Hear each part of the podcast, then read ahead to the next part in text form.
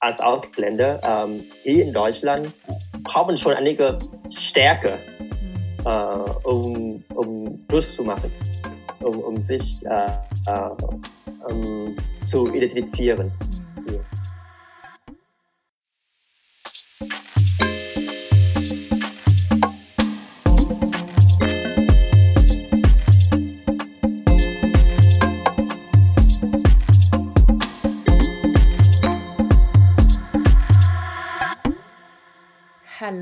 Herzlich willkommen zu Diaspora Talk Podcast.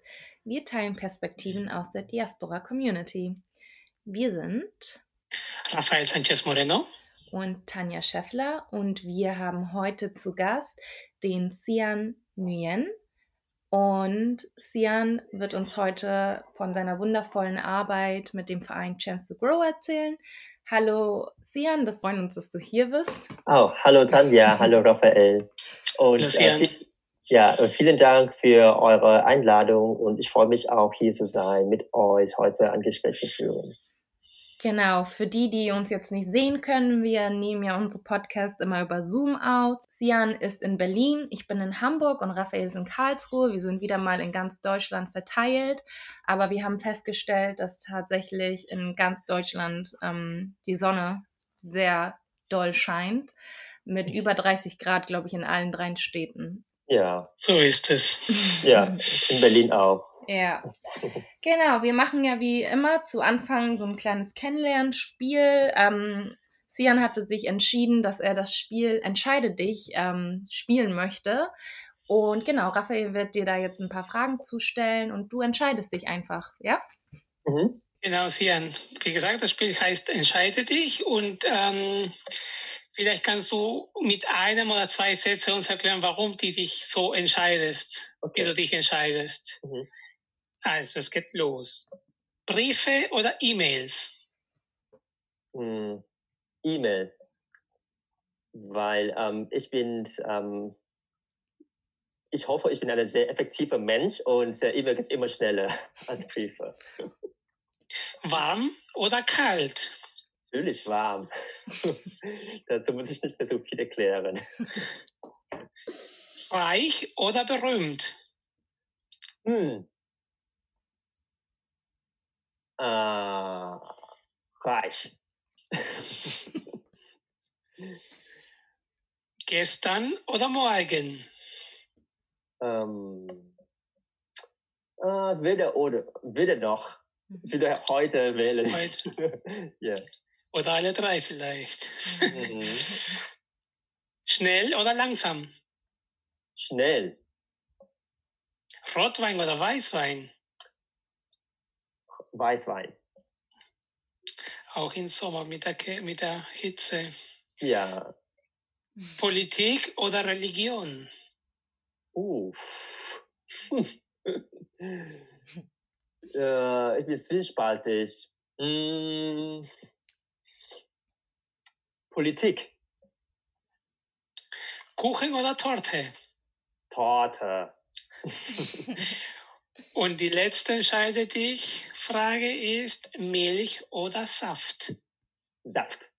Was für ein Saft? Für jetzt Orangensaft sehr gerne. Aber sonst ist lieber alle Säfte, die das gibt. Ja. Was, du hast ja deine Wurzeln auch in Vietnam. Ähm, ich kenne da aus Vietnam, ähm, ich weiß, obwohl ich weiß gar nicht, ob das aus Vietnam ist. Jetzt muss ich aufpassen, dass ich mich nicht blamiere, aber so Avocado mit Kondensmilch, trinkt ihr das da auch? Ja, natürlich. Ja, ne? das auch. Das und in Vietnam wachsen auch Avocado. Ja, total. Das auch. Genau, ich hatte, ja, guck mal, ich habe es jetzt ver verwechselt, aber ich hatte meine Arbeitskollegen aus, ähm, aus, aus den Philippinen. Und mhm. ich habe zum Mittagessen Avocado-Salat gegessen und ich habe da so Salz und Pfeffer raufgemacht auf die Avocado. Und sie hat mich so schief angeguckt von der Seite und gesagt, was machst du mit Avocado? Ich meinte so, wieso, das isst man doch so. Und sagt sie, nein, Avocados sind süß, das trinkt man mit Kondensmilch. Und dann hat sie mir das mal am, am, am, am nächsten Tag hat sie mir das mitgebracht und das gemacht. Es war total lecker. Mm. Und ja, deswegen ähm, habe ich dann herausgefunden, dass man so in Südostasien das wohl auch so süß dann ähm, zu sich nimmt, ne? Ja, mhm. Jo, da muss ich auch noch nachher das, das machen. Mhm. Avocado-Shake mit Kondensmilch. In, in Ghana wachsen auch Avocados. Die sind aber super groß, also sie sind riesig. Aber wir essen die auch eher her also zu herzhaften Sachen, auch nicht süß. Aha.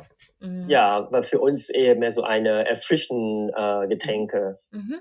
Man isst das nicht einfach roh, sondern ähm, vermischt man mit ähm, Eiswürfel und ähm, Kondensmilch. Interessant. Ja. Mhm. Super spannend. Ja, du bist ja, ähm, sag ich mal, erst vor zehn Jahren nach Deutschland gekommen. Magst du uns vielleicht ein bisschen erzählen, wieso, ähm, wieso du nach Deutschland gekommen bist wie, und wieso dein Weg war, hierher zu kommen? Ja, ähm, sehr gerne. Ähm, ich bin in Vietnam geboren und aufgewachsen und in Vietnam habe ich schon an meinem ersten Studium schon abgeschlossen äh, in Deutsch und Fremdsprache und äh, hatte auch ein Jahr als äh, Reiseleiter für deutsche Tourismusgruppen gearbeitet. Und nach einem Jahr Berufserfahrung habe ich gedacht, ähm, ja, eigentlich ich wollte auch sehr gerne nach Deutschland gehen und dort studieren. Und es war was ganz anderes. Ähm, und in Vietnam war ich schon sehr äh, aktiv in verschiedene Grundtätigkeitsaktivitäten. Ähm, äh, ich war sogar auch Mitglied in einem Volontärclub. Äh, und äh, dann habe ich mich entschieden, mich ähm, auf eine Studiengang halt soziale Arbeit und Sozialwissenschaft in der Hochschule beworben. Wurden auch äh, angenommen und deswegen bin ich nach Deutschland im Jahr 2010 mhm. Gekommen, für, um mein Studium anzufangen in der Hochschule. Wie, wie kam das, dass du in Deutschland, äh, in, sorry, in Vietnam Deutsch studiert hast? Ist das so gängig ähm, oder hat sich das einfach interessiert?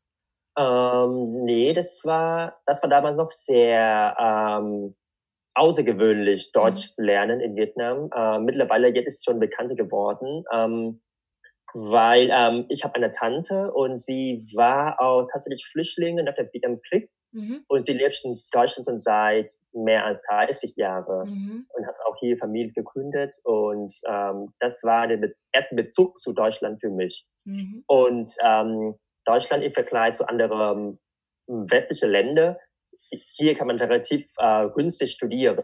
Das stimmt. Mhm. Vergleich zum USA oder UK. Und das war für mich auch eine Chance, dass ich ins Ausland gehen kann und studieren. Äh, und muss meine Mutter finanziell nicht so sehr belasten. Mhm. Ja. Das war für mich auch einen der Argumente, warum ich nach Deutschland gekommen bin damals weil ähm, das Geld, das ich für das Studium in Peru ausgegeben hätte, war für mich das Geld hier in Deutschland für das Leben, für das Studieren und für das Feiern. Also, wow. also es ist ähm, super teuer in Peru zu studieren im Verhältnis wie ein Land wie Deutschland. Obwohl, obwohl man verdient nicht so viel Geld. Ja, es ist sehr teuer.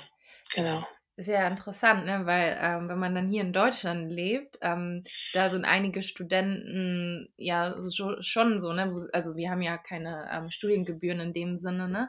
Und man mhm. kriegt ja auch noch BAföG, aber trotzdem ähm, wollen, also beschwert man sich dann ja, ne? Aber wenn man dann so hört, wie das in, in anderen Ländern ist. Ähm, aber was du gerade gesagt hast, Jan, ähm, du hast sozusagen schon ein bisschen so diese diesen Zugang zu Deutschland durch die Sprache, durch deine Tante. Ich glaube, es gibt ja auch eine sehr große vietnamesische Community in Deutschland. Ähm, mhm. also ich glaube, in Hamburg sind auf jeden Fall sehr viele. Ich weiß nicht, wie das in anderen Städten so ist.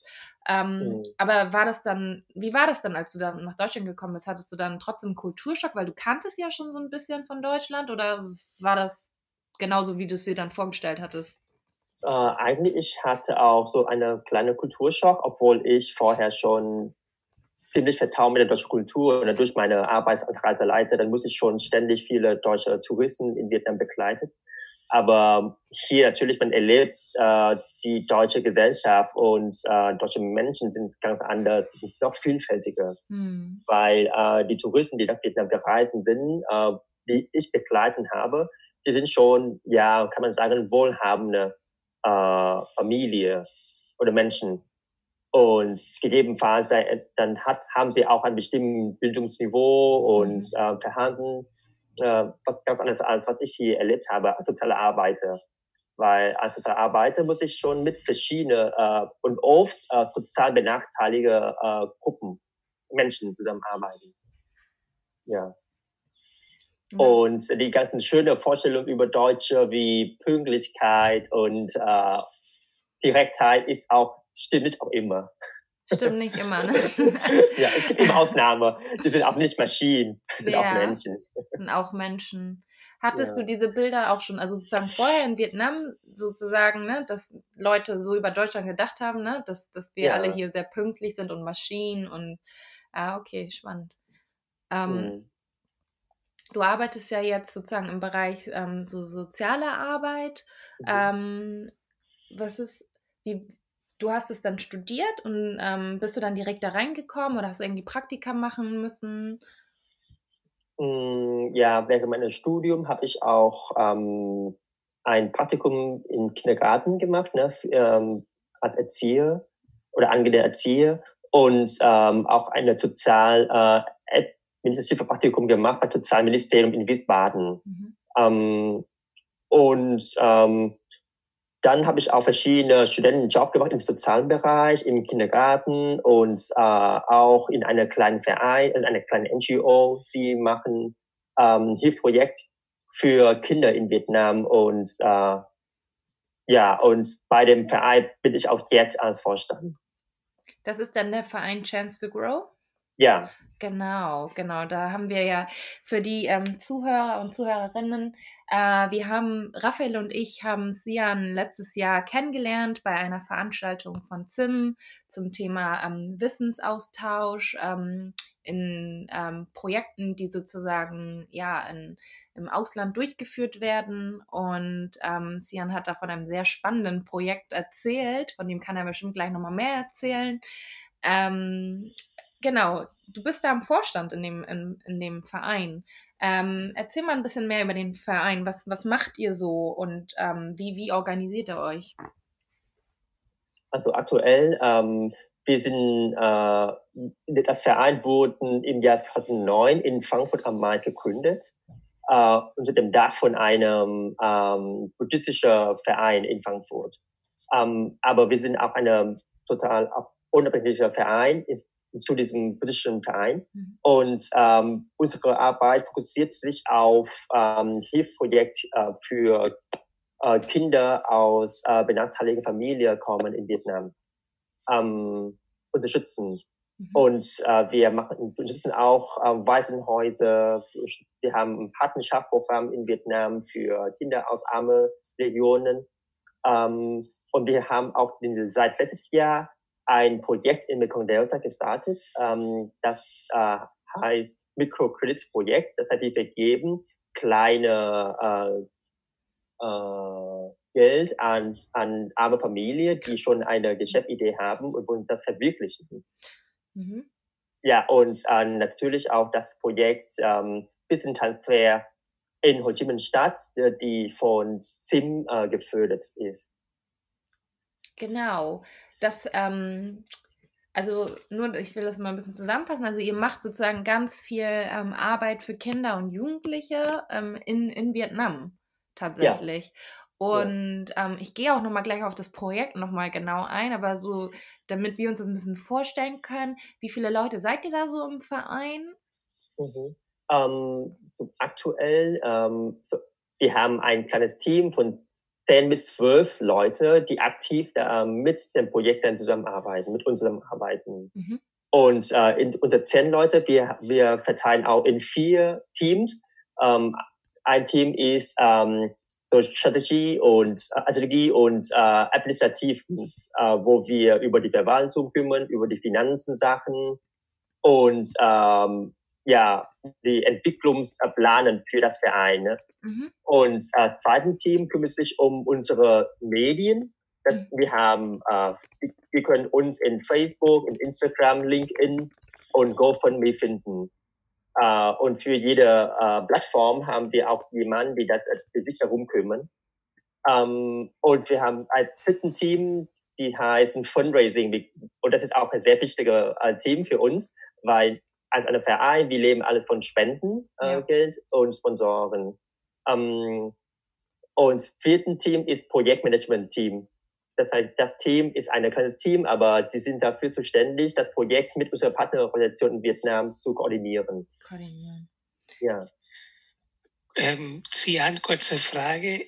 Du sagst jetzt vier Teams für zehn bis zwölf Personen. Ich ja. gehe davon aus, dass es manche Personen gibt, die in mehreren Teams gehören ja. und in mehreren Teams zu arbeiten. Ja, natürlich, ja. Äh, wir versuchen eine klare Struktur zu schaffen, aber wie ihr aus kennt von der Einarbeitung, alle arbeiten auch so freiwillig äh, Basis, mhm. denn jeder hat noch ein Studium oder ein Vollzeitjob und ein Privatleben nebenbei. Äh, deswegen ist es schon oft vorkommen, dass eine oder zwei Personen verschiedene Funktionen in diesem Team auszuhaben. Mhm. Zum Beispiel ich, ne, ich bin eigentlich als Vorstand in diesem Strategie- und äh, Verwaltungsteam, aber bin ich auch in dem Projektteam, in dem Fundraising und in dem Social Media Team auch. Geht ja auch teilweise nicht anders, ne? weil die Themen sich auch irgendwie überkreuzen. Also manchmal kann man das auch gar nicht so scharf trennen. Ja. Ähm, mhm. Aber du bist jetzt in, in Berlin und der Verein sitzt aber in, in Wiesbaden? In äh, Frankfurt. Frankfurt, in Frankfurt. Ja. Und du kannst aber deine Vorstandsaufgaben ganz gut auch aus Berlin sozusagen regeln. Ja, weil äh, ich habe noch einen Kollege, äh, der ist dann in Frankfurt und das, ja, das große Team ist auch in Frankfurt. Die treffen sich auch mh, hm, einmal im Monat, aber jetzt ähm, auch dank der Corona-Zeit, wir sind so sehr äh, digitaler äh, eingestellt, dass ich auch immer dabei bin. Findest du auch das, also, find, also hört sich das an, findest du, dass das sozusagen eine Chance war, durch Corona festzustellen, dass man ganz vieles auch tatsächlich sozusagen über Konferenzen, so Videokonferenzen machen kann? Mhm. Ja, da sehe ich auch eine große Chance, äh, vielleicht auch eine Druck, dass wir uns so auf andere Weg einstellen müssen. Mhm. Bist du der Einzige, der nicht in Frankfurt wohnt? Ähm, wir haben noch eine Teammitgliederin, sie wohnt in Düsseldorf. Und eine, sie wohnt in Aschaffenburg, also bei Frankfurt. Mhm. Aber wir arbeiten auch momentan auch tatsächlich auch meistens virtuell. Und jeder arbeitet von zu Hause und erledigt dann ihre Aufgabe und wir treffen uns nur über virtuelle Settings wie über Zoom oder Google mhm. mhm du hast sozusagen, ähm, oder ich habe vorhin erzählt, dass wir uns ja in, in ähm, Frankfurt letztes Jahr kennengelernt haben und da warst du ja mit einem ganz bestimmten Projekt und ich, ich kriege es nur so halb wieder zusammen, aber ich weiß, dass es mich sehr berührt hatte. Ich glaube, es ging darum, dass ihr ähm, Frauen ausgebildet haben, habt, ähm, irgendwie um die sozusagen sensibilisiert werden für traumatisierte ähm, ähm, Familienmitglieder, glaube ich, ne? Sowas ja, in der Art. Also ja, ähm, das Projekt geht um Wissenstransfer äh, genau. äh, für soziale Arbeiter in Ho Chi Minh Stadt, ähm, eine große Stadt in, Saig in Vietnam. Mhm. Man kennt das als Saigon ne? Mhm. Ähm, für, für Zeit. Und äh, mit dem Projekt kooperieren wir mit einer Universität in Saigon, in Ho Chi Minh Stadt. Und ähm, wir bieten verschiedene Workshops zum Thema systemische Beratung und mhm. Familientherapie. Mhm. Ähm, bei systemischer Beratung ist schon ein sehr fundierter Konzept äh, oder Ansatz in Deutschland, aber in Vietnam ist es noch ganz neu. Mhm. Und damit hoffen wir, dass wir können die Sozialarbeiten vor Ort noch ein neuer Ansatz ähm, äh, zu vermitteln und äh, ihr, damit sie ihre Arbeit mit verschiedenen Zielgruppen mhm. ähm, noch besser machen können. Und einer davon gehört auch ähm, Arbeit mit prostituierte Frauen, äh, mit Familie, mit Jugendlichen, mit drogenabhängigen ähm, Jugendlichen. Mhm. Ja. Und also sagen, die Uni ist dann eure, ist euer Kooperationspartner oder habt ihr da eine, eine, eine NGO, die euch da irgendwie hilft? Äh, die Uni ist tatsächlich unsere Kooperationspartner für das Projekt. Und äh, für andere Projekte, wir haben auch verschiedene Partnerorganisationen und ähm, zwei eine davon ist auch eine Local NGO in Vietnam. Okay. Ja. Und wer, wer trainiert dann am Ende sozusagen ähm, die aus, die diese systemische Beratung ähm, äh, dann lernen sollen? Seid ihr das oder ist es die Uni oder was ist eure Rolle sozusagen? Mhm. Ähm, also ich habe tatsächlich den Antrag für das Projekt dann aufgeschrieben, äh, weil ich äh, selber auch so eine ähm, ja, ausgebildeter sozialer Arbeiter. Ich, ähm, ich kann nicht sagen, dass ich eine sehr viel Berufserfahrung habe, aber äh, das, den Ansatz habe ich schon gekannt von meinem Studium. Mhm. Und über persönlichen Kontakt bin ich zu einem Institut in Hanau gekommen, sie, ist, äh, sie heißt Praxisinstitut im Süd. Ähm, und sie sind auch eine sehr namhafte Institut für, ähm, für die Ausbildung ähm, systemischer Beratung und Therapie. Mhm. Und mit dem Institut, die sind meine, ähm, unsere Partnerorganisation in Deutschland und ähm, zwei, drei Trainer von dem Institut werden innerhalb von einem Jahr durch fünf Workshops diese Wissen an den Sozialarbeiter in Vietnam zu ähm, vermitteln. Okay. Ja. Ähm, bei, bei Tim geht es ja sozusagen darum, also bei dieser Kleinprojektförderung ging es ja sozusagen darum, ähm, dass aus der Diaspora die Community ähm, praktisch ins Heimatland oder ins Herkunftsland geht, sage ich mal, und dort sozusagen mit den ähm, ja mit der Community dort zusammenarbeitet und irgendwie so Austausch, äh, ne? Also man erhofft sich, dass das auch ein, eine, ein anderes Arbeiten ist. Geht ja hier um, auch um Entwicklungszusammenarbeit. Ähm, wie siehst du das denn?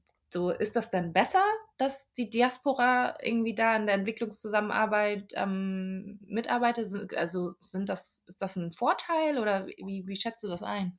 Hm, äh, ich sehe das absolut eine Vorteile als Diaspora-Organisation, solche Projekte zu ähm, koordinieren, weil ähm, ähm, ich als Diaspora-Fachkraft, äh, ich bin in Vietnam aufgewachsen, ich kenne die Kultur und auch, äh, ich habe auch bestimmt soziales Netzwerk aufgebaut ähm, damals. Mhm. Und ähm, wenn wir das Projekt äh, mit dem Förderung von Tim und mit deutschen Experten zusammenarbeiten, äh, wir können den, diese Kulturunterschied äh, zwischen zwei Ländern gut vermitteln ähm, und auch diese Fachwissen, äh, was mhm. äh, manchmal auch sehr kulturbedingt sind, ähm, gut anpassen mhm. für die, die, die Kultur in, in Vietnam. Mhm. Ja. Ja, definitiv, dass man ähm, so beide Welten ganz gut verstehen kann, ne? Ähm, ja. Und so die Erfahrung, die man vielleicht auch als Migrant hier in Deutschland auch macht, aber diese positiven ne, Sachen, die man hier vielleicht auch durch Studium oder einfach eine andere Ausbildung einfach auch mitgeben kann, also das technische und fachliche Know-how. Ja, ich finde das eigentlich mhm. auch ein, ähm, einen guten Ansatz sozusagen ähm, oder einen innovativen Ansatz. Mhm. ähm, ihr konntet ja bisher das Projekt noch nicht, ähm, glaube ich, umsetzen in Vietnam aufgrund von Corona. Ja. Ähm, habt ihr da jetzt ähm, sozusagen schon einen Alternativplan? Wird, wird das dieses Jahr noch stattfinden oder weiß man, kann man das noch gar nicht einschätzen? Ähm, ja, ich kann jetzt schon im Voraus einschätzen, dass wir das Projekt dieses Jahr nicht ähm, durchführen können. Mhm. Äh, wir hoffen, dass äh, nächstes Jahr können wir das Projekt dann durchstarten, mhm. ab, ab, April. Mhm. Ähm, und äh, wir haben auch eine alternativen oder das Projekt etwas an, angepasst ähm, für die Situation. Das heißt, ähm, das Projekt wird dann teilweise in Live-Workshop stattfinden mhm. und teilweise in virtuelle ähm, äh, Workshop. Ja, cool. Ja. Und warum konnte es nicht stattfinden dieses Jahr? Also was, was hat Corona bewirkt bei euch, dass es nicht funktionieren kann? Ja, weil ähm, die Corona hat im Februar gestartet, ne, begangen. Und äh, das war auch genau unser Termin für das erste Seminar. Weil äh, in solchen Workshops, wir denken, äh, wir sind der Meinung, dass es soll erstmal äh, im Live-Setting stattfinden und dann kann man virtuell das gestalten. Aber bevor wir eine Live-Workshop ähm, organisieren können, äh, das ist schwierig, ähm, das Workshop individuell, komplett individuell umzustellen. Mhm. Weil das geht um ähm, das, es geht um soziale ähm, Fachkenntnisse. Dann man muss schon in Person zusammenarbeiten. Man muss erstmal eine Beziehung aufbauen zwischen den Trainer und die ähm, Kursteilnehmer. Äh, und, und durch diese sprachliche und kulturelle Unterschied, die virtuelle Setting ist schon sehr herausfordernd. Und das kann, muss man, kann man nur nach einem Live-Setting ähm, machen. Mhm. Aber das holt ihr jetzt nächstes Jahr nach und dann schaltet ihr auch virtuell. Ja. Wir werden dann äh, mindestens äh, drei Live-Workshops organisieren oder vier und dann noch zwei ähm, virtuelle Workshops machen. Für wie viele Personen? Wie viele Personen sind dabei? Äh, die Anzahl von Teilnehmern ist von 35 bis 40. Wow. Ja.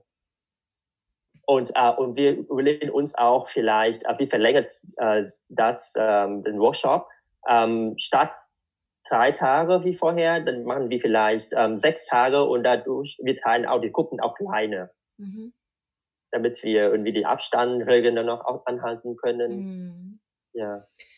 Und ähm, werden die dann auch, ähm, die Sozialarbeiter, werden die dann auch einen praktischen Teil haben, wo sie das dann auch richtig schon anwenden können? Werdet ihr die ja. da begleiten? Ja, das, äh, das gehört auch dazu, mhm. äh, weil diese fünf Workshops äh, werden in einem Jahr auch ähm, verteilen. Und inzwischen haben wir immer zwei oder drei Monate Abstand und äh, die Teilnehmer sollen schon äh, sofort nach dem ersten Workshop schon den, den Ansatz äh, anwenden können in ihrer Praxisarbeit. Und jedenfalls uns auch ähm, Feedback geben, wie ist denn ihre eigene Erfahrung. Mhm. Und es geht auch viel um Selbsterfahren ähm, und Selbstreflexion. Mhm. Ja. ja. Ihr macht ja sozusagen, also das ist jetzt so ein, ein, größeres Projekt, aber du hast vorhin erzählt, ihr macht auch, also ihr habt schon Erfahrung sozusagen in dieser internationalen Arbeit in Vietnam, ihr unterstützt Waisenhäuser. Ähm, wie, wie finanziert ihr euch? Ähm, von dem wissenschaftlichen Projekt in Ho Chi Minh Stadt, denn wir wurden von ZIM ja. äh, finanziert, ne, das komplette Projekt. Uh, und für die Projekte wie Waisenhäuser und Schützung oder Patenschaft oder Microcredit, da müssen wir alle von, von Spendengeld finanziert. Spendengelder. Ja. Mhm. Ähm, kriegt ihr die dann aus eurer Community oder ist das ganz offen? Also macht ihr da, wie, wie, wie macht ihr euer Fundraising sozusagen? Ähm, äh, größtenteils ist tatsächlich von der Community in Deutschland, ähm, da wir schon am Anfang eine Verbindung zu einem politischen Verein hatten, mhm. ähm, dann nutzen wir auch den, den Plattform auch sehr gerne. Ähm, es gibt auch im Jahr verschiedene Feste, die dann dort organisiert wurden.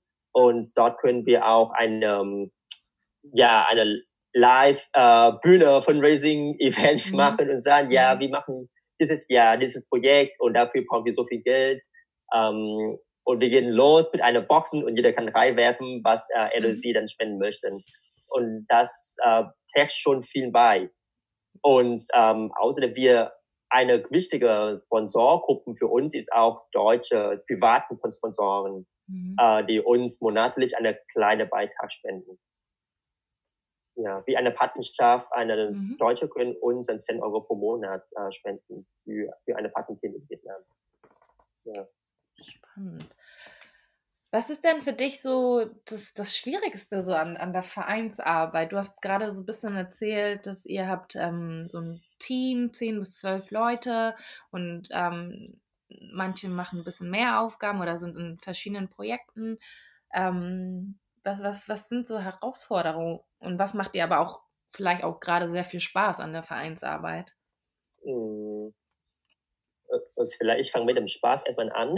ähm, also mir persönlich macht viel mehr, sehr viel Spaß, weil ähm, ich bin natürlich in einem, jetzt in einer Position, wo ich ähm, die, die äh, Führung übernehmen kann mhm. und mehr so Teamarbeit und Strukturarbeit machen kann. Und für mich als ja noch ziemlich junge Person sehr spannende Erfahrung. Dann kann ich äh, viel ausprobieren ähm, in verschiedenen Themen wie äh, Teambuilding, äh, Struktur in einem Team, äh, Teamkommunikation ähm, und Marketingkonzept, wie wir unser Projekt noch besser in Social Media äh, darstellen, um dadurch mehr äh, Spender zu gewinnen, zum Beispiel. Ähm, ja, und, ähm, und was auch herausfordert für mich ist auch genau die Time Management äh, und diese Engagement von den Teammitgliedern, weil, wie gesagt, jeder arbeiten auch mit ähm, Volontärbasis ne? und äh, man kann die Zeit von dem Teammitglieder nicht so sehr an, beanspruchen, sondern mhm. ja, man muss irgendwie eine Mitte wegfinden, um äh, den, die Arbeit gut zu machen, aber trotzdem auch ein gutes Verhältnis zu, zu dem Team äh, zu behalten. Mhm. Ja. Ja, Ehrenamt ist äh, auf jeden Fall ähm, eine Sache, so für eine, eine, Organisation für sich. Ne? Also man braucht ja dann auch nicht nur Menschen, die ähm, Zeit haben, aber auch die das Know-how dann auch irgendwie mitbringen. Ne? Ja, und, ja. Ähm, und das Commitment ist auf jeden Fall. Ähm, ja. So und, und, und der Mann, wenn er dann so gut arbeiten kann, dann sie sind schon so sehr von ihrem Job und neben Job so und Privatprojekt schon äh, ja. belastet und das stimmt. Ja, man, man, man will auch etwas von dem guten Leute auch haben. Ja, das stimmt. Du, ja. du hast vorhin ganz am Anfang erzählt, dass du auch schon in, in Vietnam so ein bisschen ähm, dich so sozial engagiert hast. Ist das, also ist das, gibt es so in, in Vietnam so Vereinstrukturen oder so viele NGOs, wo man sich engagieren kann? Oder ist das einfach, bist du das, dass du einfach ah. da ein Interesse dran hast? Äh, vor zehn Jahren. Das, äh, vor zehn Jahren, das gab noch keine klare Struktur für mich damals. Mhm. Keine klare Struktur von NGO oder Verein in Vietnam. Aber jetzt durch die, die Arbeit von Chesu Crow bin ich auch mehr in Vietnam involviert äh, und komme langsam wieder in die Landschaft. Mhm. Und ähm, mittlerweile, es gibt schon viele gute äh, lokale NGO in Vietnam, die sehr äh, professionelle Arbeit leisten. Ähm, und die machen auch guten Fundraising-Kampagne. Und auch so, auch so ehrenamtliche Strukturen dann? Ähm, teilweise. Teilweise. Mhm. Ja, teilweise äh, ehrenamtlich und aber auch äh, hauptamtlich. Mhm. Ja. Aber und äh, wie ich weiß, ähm, es gibt auch einen Dachverband und die ähm, von dem Staat und sie ähm, verwaltet dann alle Vereine, lokale Vereine und NGO und es gibt einen Dachverband, die werden dann alle internationale oder ausländische Vereine und NGO verwalten in Vietnam. Es gibt es zwei separaten Dachverband. Mhm. Ja. Und wir als Tensu Crow, wir, wir, wir wurden zu einer internationalen internationale NGO zählen. Okay. Ja. Mhm. Und wir müssen äh, für jedes Projekt eine lokale Partnerorganisation in Vietnam finden. Ah ja, ihr könnt nicht jetzt einfach so ein irgendein Waisenhaus, was ihr vielleicht kennt, einfach so sozusagen mhm. sponsern, sondern ihr müsst dann mhm. einen Partner haben. Ja. Mhm. ja. Okay. Zuerst äh, ein Gedanke und dann eine Frage. Äh, mein Gedanke ist, ähm, ich habe vorhin gedacht, dass du von deinem Projekt erzählt hast und wie du ähm, äh, oder wie deine Organisation dieses Thema ähm, Anpassung an die neue Pandemie angeht und so. Ähm, bei diesen ganzen Beraterthemen, äh, ich habe in den letzten Monaten ganz viel Kontakt mit Psychologen oder mit Coaches gehabt, die gesagt, und, und da war immer spannend die, die Auseinandersetzung mit, kann ich Nähe schaffen oder kann ich einen intimen geschützten Raum erreichen über die Kamera oder über den Bildschirm. Ne?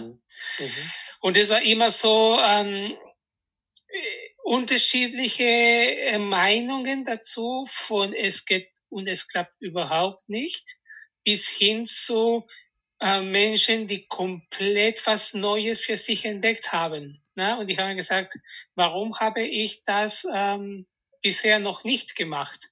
So mhm. nach dem Motto. Ne? Mhm. Und da wünsche ich, dass es ähm, bei euch in, im nächsten Jahr ähm, so eine Chance wird mhm. ne? für, für euren ganzen Vorhaben. Ja. Ähm, und dann tatsächlich die Frage, ne, wir haben jetzt dein, deinen ganzen Weg jetzt in dieser kurzen Zeit begleiten können. Mich ist aber tatsächlich, mir ist aber tatsächlich ein Punkt geblieben in deiner Reise hier in Deutschland. Und das ist die Arbeit in dem Ministerium, die Arbeit in einem Kindergarten, die Arbeit in einer NGO. Wie fühlt sich's falls du das jetzt noch in Worte fassen kannst, wie fühlt es sich für jemanden, der aus Vietnam kommt, in Deutschland ähm, richtig diesen Kulturschock ähm, durchgemacht hat und als Ausländer in so einen sensiblen Bereich wie die soziale Arbeit reinkommt. Wie, wie hast du da, hast du dich empfangen gefühlt, angenommen gefühlt, irgendwie mit Widerstände ähm, zu kämpfen gehabt, ähm, von wegen, hör, du bist ein Ausländer und du willst aber soziale Arbeit mit mir machen. Ähm, wie war es? Kannst du dich noch erinnern an eine Szene oder irgendwas? Hm.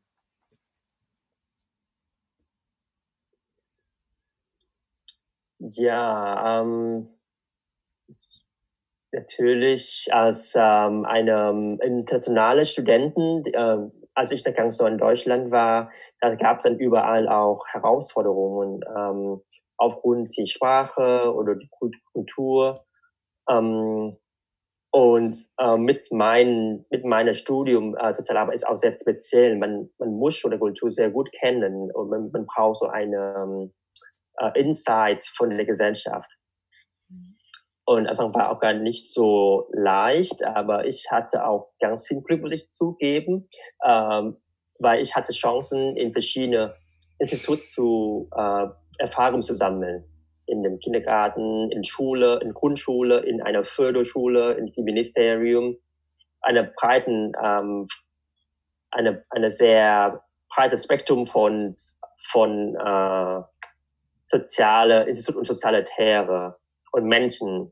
Ähm, und ich habe das Gefühl, ich durfte irgendwie auch wieder die ganze Entwicklungsphase durchgehen, von Kinder, von und dann zur Grundschule und zum Gymnasium zu gehen und die äh, deutsche Kultur in verschiedene, durch verschiedene Klienten zu erleben. Ja. Ähm, und und natürlich, und ich war auch aktiv in so einem Studentenverein in Darmstadt. Ähm, sie heißt äh, Stube Hessen und sie organisiert dann Wochenende-Seminar für internationale Studenten aus Lateinamerika, Asien und Afrika. Und da hatte ich aus einem sehr geschützten Rahmen, um mich mit ähm, Studenten aus verschiedenen Ländern aus, austauschen über unsere Erfahrung als ähm, äh, internationale Studenten in Deutschland. Ähm, die, die, der Austausch war immer sehr wertvoll, weil dann kann ich mich dann viel perfektieren. Ähm, okay, wie viele Herausforderungen muss ich dann noch durchgehen? Aber auch äh, viele haben das geschafft, sich ähm, ja zu integrieren, in Anführungszeichen. Ähm, und äh, ja, ein neues, ähm, nicht ein neues, aber alle, alle Herausforderungen zu bewältigen. Ähm, uns ein, ein, ja, okay, ein neues Leben hier zu gründen in Deutschland. Ähm, und ähm, wenn ich jetzt in mir reise, infektieren, nach zehn Jahren, äh, ich habe jetzt ähm, einen, einen stabilen Job, äh, einen festen Einkommen, ich habe einen deutschen Pass, aber man fühlt sich trotzdem, ja, nicht deutsch. Ne? Ich kann nicht sagen, ich bin Deutscher auch wenn ich hier schon seit zehn Jahren lebe, ich bin Vietnamesen, die in Deutschland lebe. Ähm, aber jeder muss für sich irgendwie eine, einen Weg finden, zu sagen, okay, ich nehme noch die, so guten Charakter von meiner Kultur mit. Ähm, ich bleibe mit meiner Identität äh, als Vietnamesen, aber ich habe auch viele Sachen dazugelernt, ne, damit ich hier in Deutschland gut arbeiten kann. Aber das hilft auch für meine persönliche Entwicklung auch, wie wie gesagt, von, von Anfang Pünktlichkeit, äh, Korrektheit und Offenheit und Transparenz. Das, äh, das ist auch eine sehr gute Charakter, die ich von hier gelernt habe. Ja. So, vielleicht kurz über meine Erfahrung nach zehn Jahren in Deutschland. Ähm, natürlich, es gibt auch so unschöne Geschichten mit Behörde oder mit, mit Studierenden. Ähm, ja, man kann auch sagen, Rassismus, das aktuelle Thema von uns momentan, ne? Rassismus, ähm, kann das auch Diskriminierung sein, das kann auch eine, einfach nur eine unsensible Behörde sein. Ne? Mhm. Kann man im Details auch sehr gut diskutieren. Mhm. Ähm, aber ich habe auch gelernt, ähm, Grenzen zu setzen, mich zu zeigen und zu sagen, so können Sie mit mir nicht so kommunizieren und, oder so werde ich so arbeiten. Ähm, ja, ich glaube, als das Wort wird zu sehr negativ in Deutschland assoziiert, aber als Ausländer ähm, hier in Deutschland ähm, ja, brauchen schon einige Stärke, hm. äh, um, um durchzumachen, um, um sich äh, äh, um, zu identifizieren. Hm. Ja, ja. Starke Worte. Ja, ähm, ich bin ganz berührt gerade, weil ähm, ich finde es schön von deinem Werdegang ähm, auf jeden Fall zu hören und ähm, ich, ich sehe, dass da oder ich höre da so ganz viel ähm, Leidenschaft auf jeden Fall für das Projekt, für deine Arbeit und dass du da dich ähm, ja auf, in allen Ebenen deines Lebens sozusagen Menschen helfen möchtest, sozusagen, ob das beruflich ist oder ehrenamtlich. Ähm, das ist auf jeden Fall ähm, eine Energie, glaube ich, die dich trägt. Ähm, aber was genau motiviert dich denn sozusagen ähm, weiterzumachen? Weil das ist ja schon auch anstrengend. äh, oder, oder was machst äh. du, weil du hast vorhin von Grenzen gesprochen auch, ne? Was, was machst du, um dich selber halt auch zu schützen? Also das finde ich mhm. immer, ja, das, ich, ja. das ist ein Thema für mich gerade und ich, ich weiß immer nicht so richtig ähm, mhm. gute Möglichkeiten da. Ja, ähm, ja, auch als Sozialarbeiter, ne, es, es gab auch Phasen, wo ich sage, oh nee, ich kann den Job nicht mehr machen, ist zu sehr belastend für mich, zu schlecht bezahlt, zu wenig Anerkennung, aber dafür zu viele emotionale und mentale Belastung. Ähm, und ich hatte auch so Erfahrung in der Fallwirtschaft. Ich war auch, weil ich nach dem Studium, ich habe sofort angefangen als Sozialarbeiter äh, im Flüchtlingsbereich, da kam dann die Flüchtlingswelle nach Deutschland und bin ich sofort in dem TEN, mhm. ähm, in dem Fronten. Und äh, da war ich auch drei Jahre berufstätig und habe ich gesagt, nee, ich kann nicht mehr, ich werde eine Pause machen. Und dann habe ich einen Job in, in, der, in einer Beratungsfirma gefunden, im ähm, Human Resources Bereich. Ähm, einen ganz angenehmen Job, ähm, Mitte in der Stadt, in Westend in Frankfurt. Ähm, alle gehen in zu der Arbeit mit schicken Klamotten und man arbeitet nur von morgen bis um sieben, acht, sechs oder sieben Uhr und danach man hat Feierabend. Man muss nicht mehr, man muss keine krasse Geschichte hören. Mhm. Äh, man kümmert sich nur um sich selbst. Ähm, nach der Arbeit ist es fertig, Feierabend. So haben wir dich kennengelernt in, in der Phase. Ja, und äh, das war eine sehr gute Erfahrung. Ich habe auch viel gelernt. Ich habe auch viel über Projektmanagement gelernt. Ich habe auch über viel über Kommunikation gelernt, wie man, wie man in einem Unternehmen effektiv kommunizieren. Äh, die Zeit war nicht äh, umsonst. Aber das, mir fällt immer so ein, ja, ein Sinn. Und ähm, ja, äh, mir fehlt immer etwas. Und, und auch wieder dank Corona, das war auch ein guter Anlass für mich, den Job zu verlassen und in neue Stadt zu gehen, nach Berlin und wieder in sozialen Bereich zu gehen äh, und mit anderen Zielgruppen jetzt mit äh, Menschen mit psychischen Erkrankungen zu arbeiten und mit meiner Community direkt zu arbeiten, mit der Community in Berlin. Ähm, und ich muss sagen, dass ähm, als Sozialarbeiter, ich helfe nicht nur die anderen, aber ich lerne auch sehr viel sie bringen mir auch so viele Geschichten.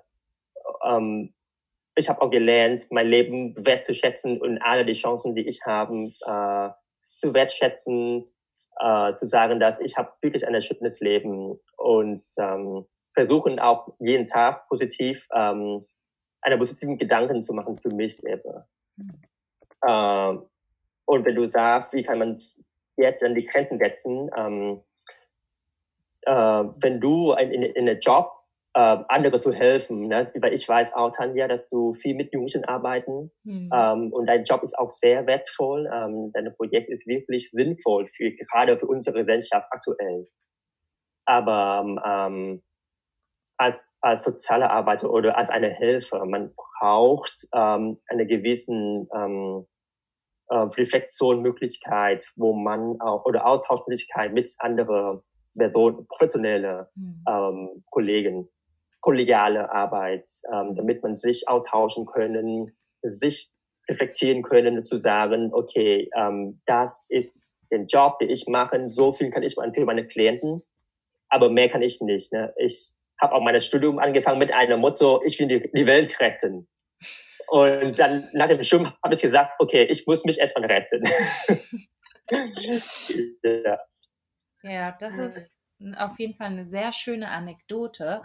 Ähm, ich werde dann auf jeden Fall ähm, auch auf dich zurückkommen, ne, was das angeht, wenn ich darf. ähm, ja, wir müssen auch langsam schon zum Ende kommen, aber bevor wir ähm, einfach hier Schluss machen und abbrechen, ähm, wie, können, wie können Freiwillige dich erreichen? Ähm, wie können oder euch euren Verein erreichen? Ähm, wenn jetzt wir Menschen haben, die interessiert sind an eurer Arbeit, wie können sie bei euch mitarbeiten oder wie können sie mehr von euch erfahren? Ja, ähm, jeder, die das über unsere Projekt oder Verein interessiert, äh, ihr könnt unsere Website besuchen. Das ist www.chance-to-crow.org. Mhm. Äh, mhm. Und ähm, auch Chance to Crow, äh, mit dem Begriff könnt ihr auch uns auf Instagram, LinkedIn und Facebook finden.